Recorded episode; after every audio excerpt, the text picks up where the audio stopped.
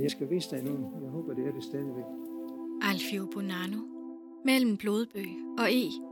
2001. Er det nogen der? Nej, men det skal være mange. I en stor lysning i Tigronparken, mellem prægtige gamle træer, findes det monumentale værk mellem Blodbøg og E. Du kan se, det er nogle myrer. Her har du en lidt af det. Med nogle enkelte lus. Lange stammer er samlet i en tragtform, og ud af mundingen flyder store kampesten. Jeg tænkte, hvorfor flyttede de sig ikke? Så fik jeg ved, at møerne, de mælker dem. Det er da helt færdigt, det er fuldstændig vildt. Den store konstruktion er desuden placeret på en lille høj, som får det til at fremstå nærmest svævende. Det er til trods for materialernes store tyngde. Det får mig til at tænke, at vi menneskerne, de afspejler os mennesker også, ikke? Og vi afspejler dem, fordi vi er også naturen, ikke? Det her er både en historie om at have øje for den store kunstneriske helhedsoplevelse i storslåede naturomgivelser, men også at have øje for de helt små naturens mirakler, som du kan opleve i din egen baghave. Mellem Blodbøg og E er skabt af den lokale kunstner Alfio Bonanno. Bonanno er født i landsbyen Milo på vulkanen Etna, men han har siden 1975 været bosiddende på Langeland. Han er meget optaget af, at man kan bidrage til lokalsamfundet med de kompetencer, man nu kommer med, og han er blandt andet idémanden bag kunstparken Tickon. Man kommer ind i Tigronparken, i Tranekær Slotspark, og så bevæger man sig ind mod den store åbning i parken, og så ser man et eller andet i afstand.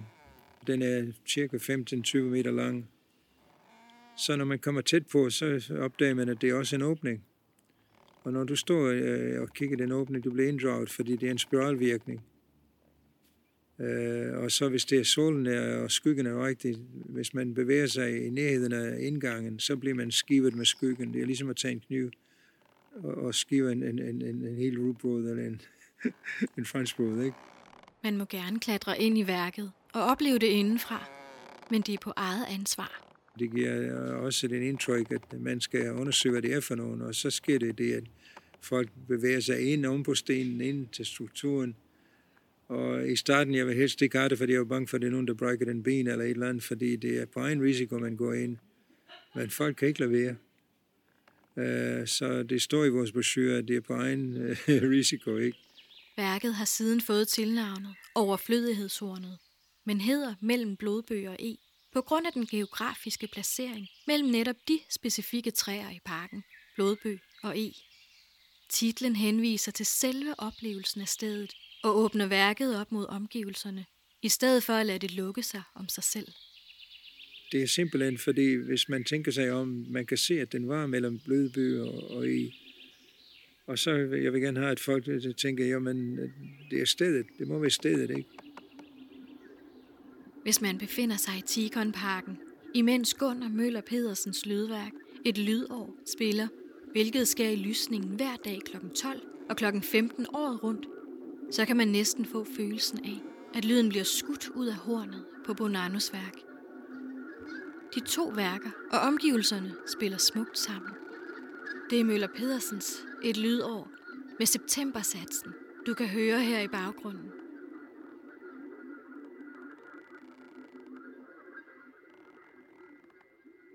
Ifølge Bonanno er kunstværkerne i Tigronparken alle nøgler til det omkringliggende landskab. De bryder med det forventede og rutinen og får os til at se tingene på nye måder. Det danner en helhed, ikke? Så man bliver opmærksom lige pludselig med landskabet omkring værket. Så når vi snakker om kunst og natur i landskabet eller naturkunst, det er lige så meget det, at den er faktisk nøglen til at opleve den landskab, for det er tit, vi går forbi tingene uden at se det. Vi ser landskabet, men hvad ser vi? Vi ser, hvad vi tror, vi ser, men ser vi virkelig, hvad det tilbyder? Fordi vi er rutinmennesker også, ikke? Vi skal bruge vores rutiner, og vi skal åbne øjnene lidt mere. Der er forskellige lag af fortællinger alle vejen, ikke? Og naturen har så meget fortællinger at give os, ikke? Dens fortællinger vil jeg mærke, ikke? Ideen om at skabe et center for kunst, natur og videnskab opstod i 1990, og i 1993 var Tigronparken en realitet. Tickon står for Tranekær Internationale Center for Kunst og Natur. Og parken rummer værker, som med kun enkelte undtagelser alle er i kategorien land art, hvilket helt konkret betyder, at værkerne er skabt af naturlige, organiske og forgængelige materialer, og at de interagerer med de omkringliggende omgivelser. Vi har prøvet at holde vores park der med skulpturer, eller for det er skulpturer og installationer, med respekt for naturen. Selvfølgelig kan vi bruge nogle andre materialer for at gøre det sikkert, så det er ikke nogen, der kommer til skade eller et eller andet. Men det skal stadigvæk være lokale materialer, ikke? Det vil sige ikke ligefrem, vi skal sterilisere hele parken for at lave skulpturer, men for området.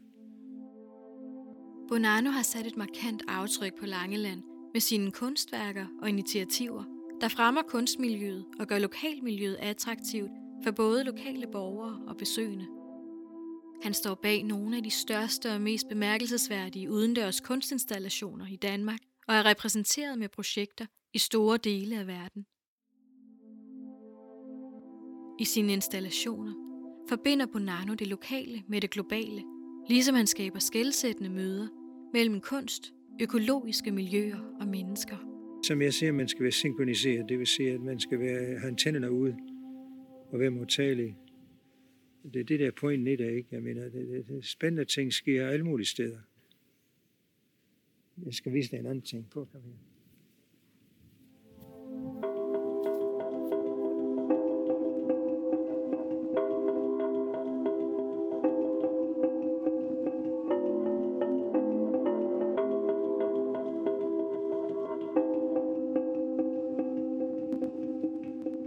Du har lyttet til Kunsten.